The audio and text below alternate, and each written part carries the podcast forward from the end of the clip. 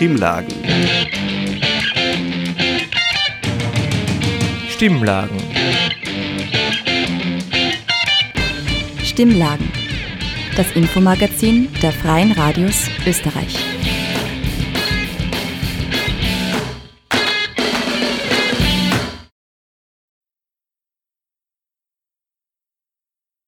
Hallo, ihr hört Stimmlagen, das Infomagazin der Freien Radios in Österreich. Heute kommt die Sendung aus der von unten Redaktion, dem Nachrichtenmagazin auf Radio Helsinki in Graz. Aus dem Studio begrüßt euch Tamara mit folgendem Programm.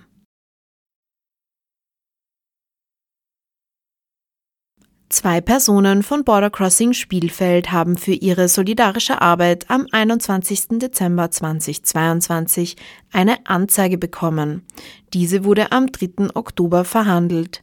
Ihr hört ein Interview mit Border Crossing Spielfeld dazu.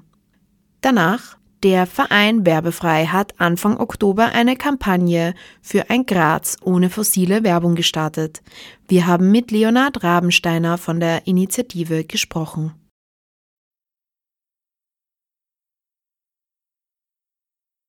Davor hört ihr noch eine Ankündigung für die neunte Ausgabe von Tipping Points. Du bist aktivistisch aktiv, kämpfst für das gute Leben für alle oder willst einfach nur etwas verändern? Tipping Points 9 in Salzburg wartet auf dich. Vom 1. bis zum 3. Dezember dreht sich in Salzburg alles um die Themen Bewegungsaufbau, Kämpfe für Gerechtigkeit und wie Gruppen sich ermächtigen können, um etwas zu verändern. Tipping Points bietet euch an einem Wochenende ein vielfältiges Programm zu Moderation, Aktionsplanung und Training, Rechtshilfe, Pressearbeit, Strategieentwicklung, nachhaltigem Aktivismus, sicherer Kommunikation und Kampagneplanung. Tipping Points 9 vom 1. bis zum 3. Dezember in Salzburg. Ihr könnt euch ab sofort auf der Website anmelden www.tippingpoints.live.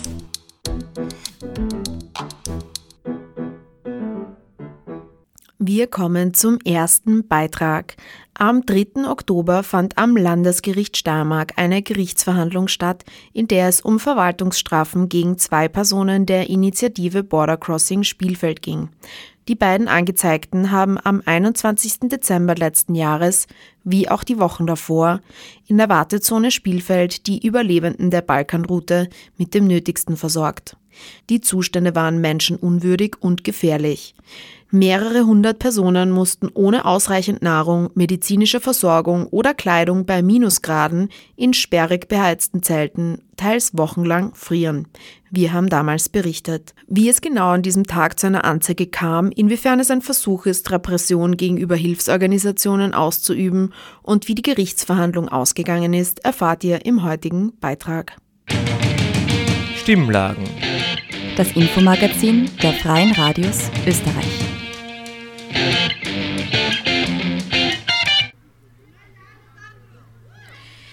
Ich sitze hier heute mit der Petra Leschans von Border Crossing Spielfeld im Volksgarten an einem viel zu warmen Herbsttag, aber sehr sonnig und schön zum Glück noch. Und wir sprechen heute über eine Gerichtsverhandlung, die letzte Woche am 3. Oktober stattgefunden hat. Hallo Petra, danke fürs Interview. Hallo. Letzte Woche hat eine Gerichtsverhandlung stattgefunden zu einer Anzeige, die am 21. Dezember in Spielfeld eingegangen ist. Ähm, und es sind zwei Personen von Border Crossing Spielfeld angezeigt worden. Es ging damals um dieses Erstaufnahmezentrum. Wir haben darüber auch berichtet, in dem teilweise mehrere hundert Leute in Minusgraden mehrere Wochen dort ausharren mussten, ne, ohne zu wissen, wann sie weiterkommen, ob sie weiterkommen. Und die Zustände waren eigentlich wirklich menschenunwürdig.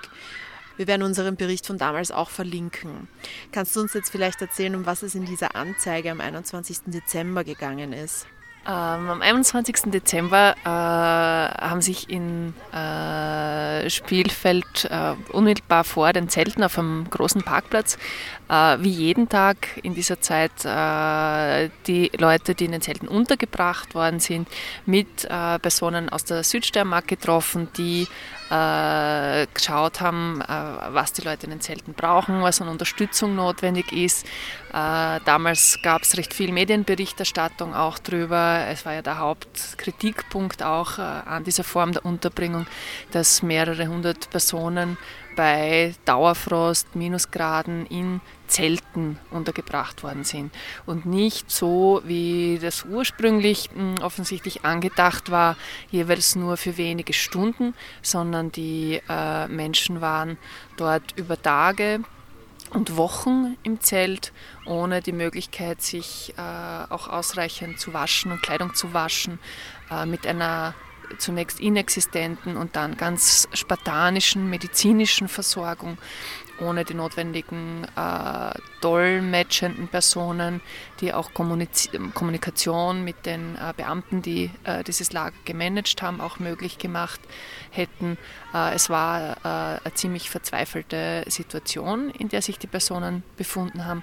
Äh, sie hatten ja auch die Wochen und Monate davor eine ganz, ganz schwierige ähm, Route zu bewältigen. Sie sind nämlich kurz bevor sie nach Spielfeld in die Zelte gekommen sind, äh, teilweise zu Fuß Wochen und Monate lang über die Balkanroute bis nach Österreich gekommen. Am 21. Dezember äh, ist es äh, am Abend äh, so gewesen, dass sich ein ORF-Team aufgemacht hat nach Spielfeld. Äh, es hat nämlich schon tagsüber Proteste gegeben von den Menschen in den Zelten, äh, nachdem schon vier Tage lang kein einziger Transport mehr in ein reguläres Lager erfolgt worden ist hatten die Menschen in den Zelten die Befürchtung, dass sie nicht nur die nächsten Tage, sondern die nächsten Wochen auch noch in den Zelten äh, aushalten müssen. Äh, es ist nämlich Weihnachten und damit auch die Feiertagsperiode vor der Tür gestanden und äh, es hat wie ein, Gerü also ein Lauffeuer das Gerücht die Runde gemacht im Zelt. Es wird äh, vielleicht sogar bis nach dem 6. Dezember, ne, nach dem 6. Jänner keine, keine Transporte mehr geben. Und es war für die Menschen ein großer Schock, eine große Angst und äh, sie waren mit, äh, einfach mit den Nerven am Ende und haben dann einen Hungerstreik angekündigt. Wir äh, vom Border Crossing Spielfeld waren äh, ja grundsätzlich jeden Tag vor Ort und haben äh, die Menschen, die sich äh, tagsüber ja nicht dauerhaft auch in den Zelten aufhalten konnten, äh, wenige hundert Meter außerhalb vom Zelt auf einem großen Parkplatz getroffen. Dort haben sie sich sowieso immer aufgehalten, weil dort der einzige Ort war, wo äh, halbwegs ein Internetempfang möglich war. Und äh, auch an diesem Nachmittag sind eben äh, zwei Personen von uns hingefahren, um zu schauen, wer was braucht. Ich hatte auch Medikamente mit für eine spezifische Person. Es war für uns eigentlich ein Tag wie immer. Dass der ORF dort war, war auch nicht außergewöhnlich. Äh, anders war eben, dass äh, sehr viel Polizei direkt am Parkplatz gestanden ist, was uns gewundert hat, weil äh, auch die Polizeibeamten vor Ort ja uns auch schon gut kannten, auch schon wissen, dass wir jeden Tag dort sind und um eben äh, Kleidung, äh, Medikamente und Essen zu verteilen. Und es hatte sich ja vorab schon recht gut eingespielt, weil wir waren ja schon seit Wochen jeden Tag dort. Und ja, dieser Tag war einfach deswegen anders, weil so viel Polizei auch am Platz war. Und, und was ist dann danach passiert? Also der Tag war ja nicht nur deshalb außergewöhnlich durch die hohe Polizeipräsenz. Ähm, genau, was ist dann, dann wie, wie ist der Tag so verlaufen? Äh, ich bin selber tagsüber bei der Arbeit gewesen in Graz und äh, da Spielfeld auf meiner Heimreisestrecke liegt, bin ich meistens, noch bevor ich nach Hause gefahren bin, nach der Arbeit hin. Äh, als ich dort angekommen bin und die Leute auch gefragt habe, die dort waren, wie es ihnen geht, was da jetzt dran ist an, äh, an, an, diesen Plänen, einen Hungerstreik zu machen, ähm, bin ich aber auch von der Polizei angesprochen worden und äh, es ist von der Polizei äh, die Rede gewesen, dass es sich da um eine Versammlung handeln würde und es ist äh, auch den einzigen beiden österreichischen Personen, die vor Ort waren, äh, dort vorgeworfen worden, das wäre eine unangemeldete Versammlung und äh, dass diese Versammlung eben von den einzigen beiden österreichischen Personen vor Ort auch organisiert worden wäre. Ähm, mich hat das relativ überrascht. Ich habe zu den Beamten, die ich zum Teil ja auch gekannt habe aus Spielfeld, weil wir auch viel äh, gedolmetscht haben für die Menschen in den Zelten, wenn sie Anliegen hatten, die sie sonst auch gar nicht verständlich machen konnten, wie Verletzungen oder Bedarf an Medikamenten. Äh, mich hat das relativ überrascht, von den Beamten diesbezüglich angesprochen zu werden. Äh, wir haben ja die Tage davor uns auch äh, immer genau dort getroffen auf dem Platz. Äh, und äh, ich habe den Beamten auch dort gesagt, ja, ich bin hier, um äh, das zu machen, was ich immer mache, nämlich Sachen vorbeizubringen, zu schauen, wie es den Leuten geht und zu dolmetschen. Und es war ja auch so, dass die Polizei das äh, in Anspruch genommen hat, dass ich für sie dolmetsche, weil es war ja wie immer sonst auch keine Dolmetscherin da, weil sie auch wissen wollten von den anwesenden Personen, ist von ihnen jetzt jemand im Hungerstreik oder nicht dass danach dann tatsächlich Anzeigen gekommen sind, hat mich mehr als verwundert, äh, weil es ist nichts anderes dort passiert als an vielen anderen Tagen davor. Es ist äh, der ORF da gewesen, der gefilmt hat. Äh, es ist eine Person, die im Zelt untergebracht worden, interviewt worden vom ORF. Äh, ich habe ein paar Fragen beantwortet und eigentlich hat sich das Ganze nur deswegen äh, in die Länge gezogen, eine Stunde in etwa, weil die Polizei da war und äh, so viel wissen wollte und wissen wollte, eben wer da jetzt im Hungerstreik ist oder auch sich diese Debatte da entsponnen hat, dass das jetzt eine Versammlung wäre. Ähm, die Anzeigen sind dann wenige Wochen später in Form eines eine Strafverfügung gekommen. So, äh, es waren pro Person 70 Euro an Verwaltungsstrafe, die da wegen äh, Leitung einer unangemeldeten Versammlung sozusagen verhängt worden sind. Äh, wir haben dann äh, beide auch Einspruch erhoben gegen diese Strafverfügung und es ist dann ein reguläres Verwaltungsstrafverfahren eröffnet worden, wo wir äh, dann auch eine formelle ein formelles Rechtsmittel eben eingelegt haben. Die Behörde ist dann äh, aber zu dem Schluss gekommen, dass äh, es gar nicht notwendig ist, uns noch einmal zu hören sozusagen. Es ist lediglich ein Polizeibeamter eingeladen worden äh, in die BH Leibniz, um den Sachverhalt zu schildern und aufgrund unserer schriftlichen Eingabe äh, ist dann äh, die Strafe sozusagen bestätigt worden. Es war aus unserer Sicht äh, wichtig, dass wir das noch einmal überprüfen äh, lassen, weil sich natürlich viele der Menschen, die sich da solidarisch gezeigt haben, schon in den Wochen und Monaten davor in Spielfeld dann äh, zu Recht auch die Frage stellen mussten, ob man da jedes Mal, wenn man nach Spielfeld hinfahrt, um Personen zu unterstützen, was vorbeizubringen und sich mit ihnen dort am Parkplatz trifft, ob man dann eine Verwaltungsstrafe riskiert.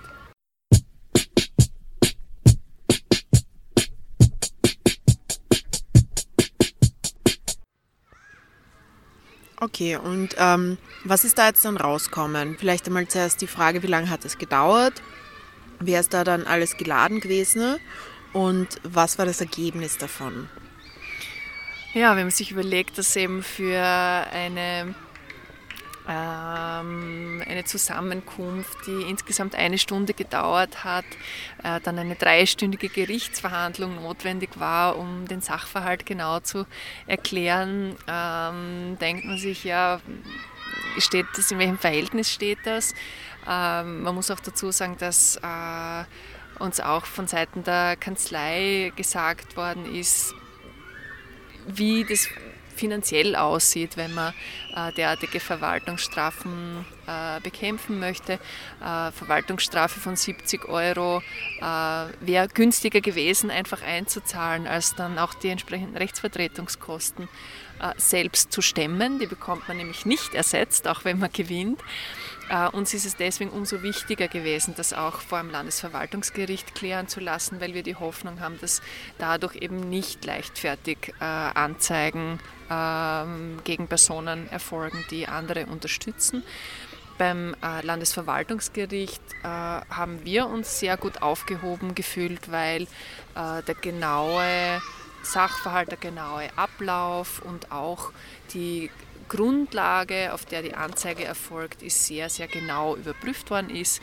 Geladen waren eben die beiden äh, Beschwerdeführerinnen, die angezeigten Personen und auch äh, der Polizeibeamte, der die Anzeige verfasst hat. Das war ein Beamter äh, aus der Polizeiinspektion Straß und auch der Pressesprecher der LPD Steiermark, der äh, von der äh, Landespolizeidirektion auch genannt wurde als eine Person, die direkt vor Ort auch die Ereignisse wahrgenommen hat. Und mit der Einvernahme von vier Personen über insgesamt in etwa drei Stunden ist dann äh, wirklich minutiös auch erörtert worden, inwieweit sich um eine Versammlung gehandelt hat, inwieweit dann auch tatsächlich die Polizei äh, Wahrnehmungen hatte, äh, ob das organisiert war, wer da äh, eingeladen hat, äh, welche Tätigkeiten oder welche was jeder Einzelne dort auch gemacht hat. Und die Entscheidung ist auch vor Ort sofort also gefällt worden, nach einer kurzen äh, Beratungspause sozusagen des Gerichts. Äh, es ist eben möglich gewesen, durch die Einvernahme von vier Personen zweifelsfrei festzustellen, dass, äh, dass diese Strafen nicht zu Recht verhängt worden sind. Du hast ja vorhin erzählt, dass ihr ja auch dadurch, dass ihr so oft dort wart, ähm, in regelmäßigen Kontakt mit der Polizei wart, die Beamten schon gekannt habt. Deshalb frage ich dich nach deiner Einschätzung, ähm, äh, welchen Effekt jetzt dieses Urteil hat auf die handelnden PolizeibeamtInnen und wie du diese ganze Situation und diese ganze Gerichtsverhandlung politisch einordnest. Ich glaube, im Ergebnis ist es sehr, sehr wichtig, dass man auch wenn man eine Verwaltungsstrafe bekommen sollte im Zusammenhang mit dem eigenen zivilgesellschaftlichen Engagement, dass man es durchaus wagen können sollte und auch tun sollte, dass man die Strafe überprüfen lässt. So äh, in unserem Fall war schon noch ein bisschen die Überlegung, äh, wollen wir das wirklich äh, uns auf ein Gerichtsverfahren einlassen. Das bedeutet auch viel an zeitlichem Aufwand, unbestimmte Anwaltskosten und ähnliches. Ähm, wir glauben aber jetzt besonders auch aus dieser Erfahrung heraus, dass diese Überprüfungsinstanz am Landesverwaltungsgericht eine ganz, ganz wichtige ist. Deswegen glaube ich, ist es wichtig, auch jeden und jede Einzelne zu ermutigen, ähm, eine Überprüfung auch zu wagen für den Fall, dass man eine Strafe bekommen hat. Äh, Behörden sind eben nicht unfehlbar und es gibt Kontrollmechanismen, die Strafen auch wieder aufheben können. Äh, was da im Einzelnen die Beweggründe waren, der Polizei genau an diesem Tag zwei Anzeigen aufzunehmen, ist uns bis heute nicht klar. Äh, das war auch nicht Thema der, der Verhandlung. Ich hatte äh, nicht den Eindruck, dass sich danach, nach diesem 21. Dezember, äh, das Verhältnis verändert hatte mit den Beamten vor Ort. Eher im Gegenteil. Wir waren da schon sehr gespannt darauf, ob, äh, ob da jetzt uns auch an den äh, darauffolgenden Tagen sozusagen verunmöglicht wird, die Leute vor Ort in Spielfeld am Parkplatz zu unterstützen oder weiterhin auch äh, bei den Zelten in Spielfeld präsent zu sein in der Wartezone. Äh, es war danach eigentlich Business as, usual. Wir hatten äh, weiterhin das Gefühl, dass auch viele Beamte einigermaßen beruhigt waren dadurch, dass wir, äh, dass wir vor Ort waren und die Leute, die eben gerade erst die Balkanroute überlebt haben, dann auch mit dem Notwendigsten versorgt haben, einfach mit Dingen, die die Polizei bei den Zelten auch gar nicht zur Verfügung stellen konnte, weil sie selber die Dinge nicht angeliefert bekommen haben. Als letztes würde ich es noch interessant finden, wenn du uns beschreibst, wie die Situation an der Grenze jetzt gerade ist. In Spielfeld stehen nach wie vor, so wie seit 2015, äh, drei riesige Zelte.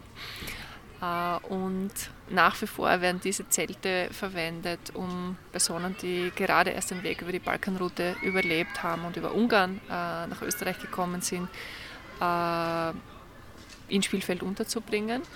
Äh, derzeit ist äh, operativ die Registrierungszone Spielfeld. Also Personen werden äh, mit dem Zug von der ungarisch-burgenländischen Grenze bis in die Südsteiermark geschickt, bewältigen dann die letzte halbe Stunde sozusagen zu Fuß bis zu, bis zu dem Zeltlager und äh, werden dort dann äh, von der Polizei erst einvernommen mit Unterstützung von Dolmetschenden.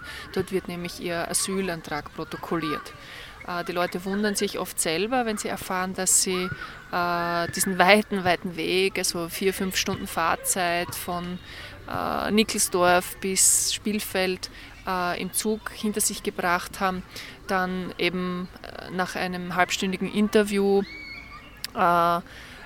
gesagt bekommen, dass sie jetzt äh, in ein anderes Lager nach Oberösterreich müssen, wo dann eben wieder sechs Stunden Fahrzeit anfangen.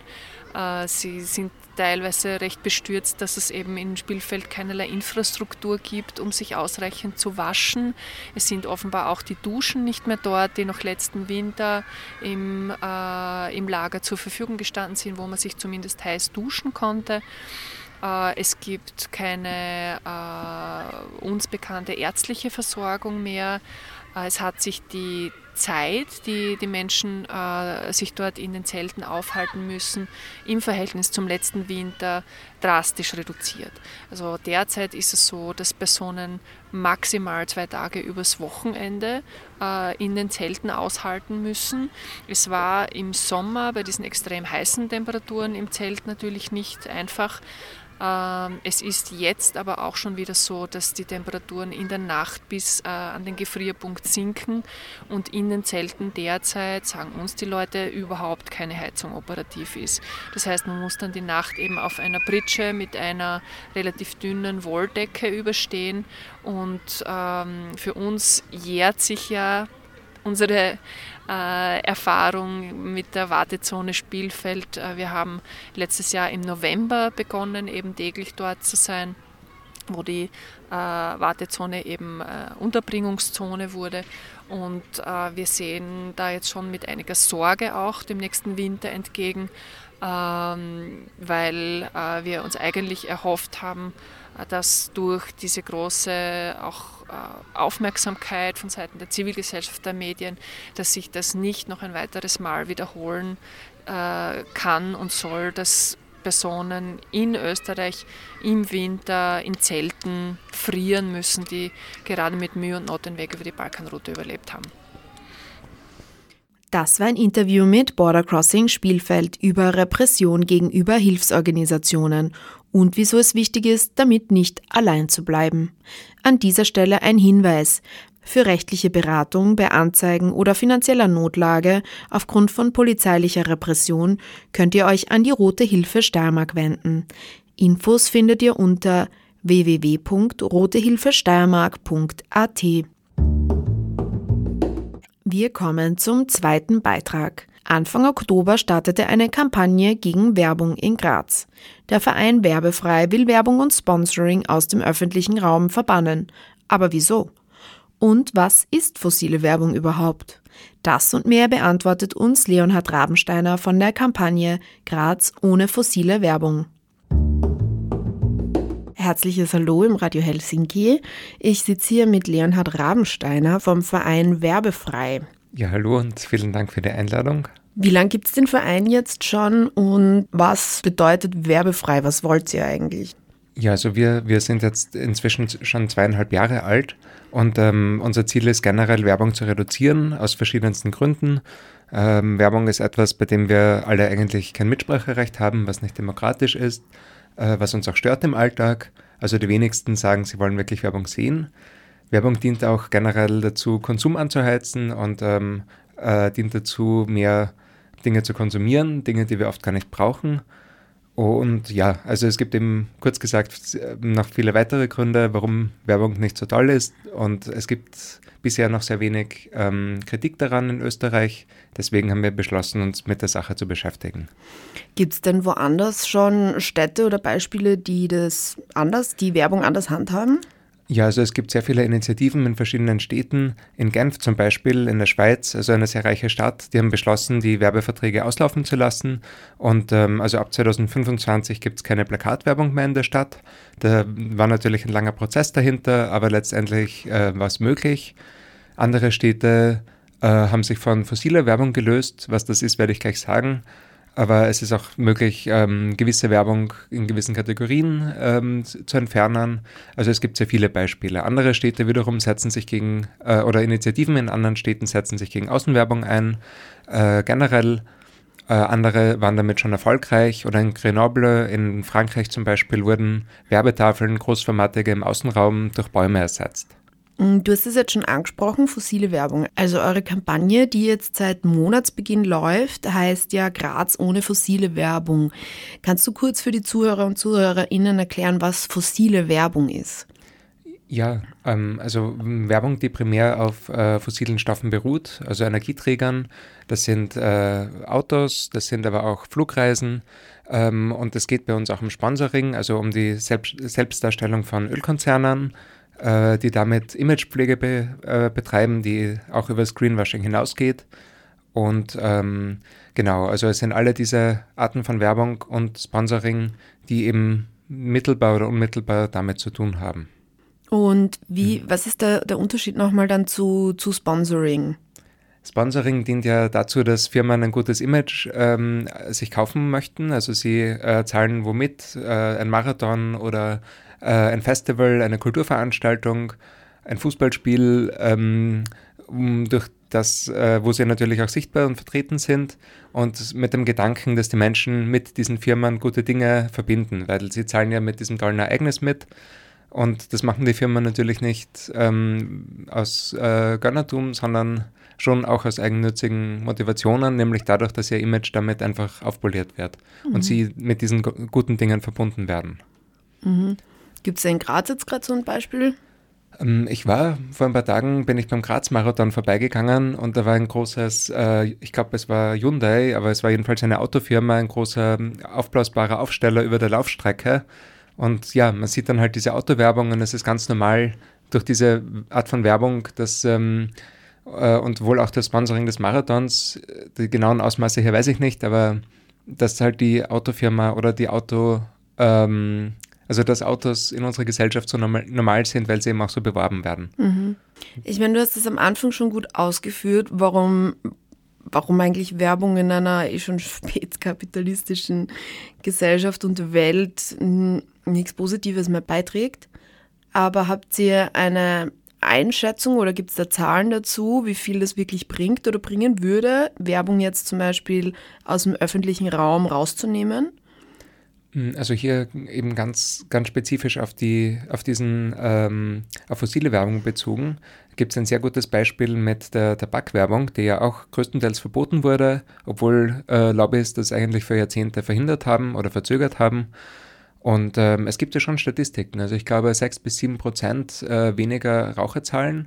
Es, und das Interessante ist ja auch, also weniger Menschen, die anfangen. Es ist auch längst nicht mehr so cool. Und das ist dann eben der andere Faktor, dass, ähm, dass man da, damit nicht mehr die Bilder verbindet mit Freiheit oder mit ähm, Männlichkeit, sondern dass man dann durch die, ähm, also durch das Wegfallen dieser Beeinflussung dann eher die Fakten sieht und ähm, keine schönen Bilder, sondern eher die äh, Gefahren des Lungenkrebsrisikos und andere gesundheitlichen Risiken sieht. Äh, bis 31. Oktober läuft diese Kampagne und dann ist unser Ziel, mit der Stadtregierung zu sprechen und über konkrete Umsetzung der Maßnahmen äh, uns auszutauschen.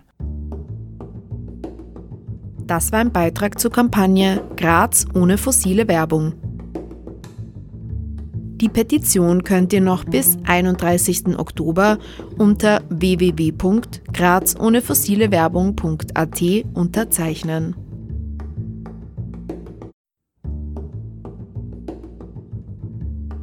Und damit sind wir am Ende von Stimmlagen angelangt. Alle Infos zur Sendereihe bzw. zum Nachhören findet ihr unter www.stimmlagen.at. Aus dem Studio verabschiedet sich Tamara. Wir hören uns.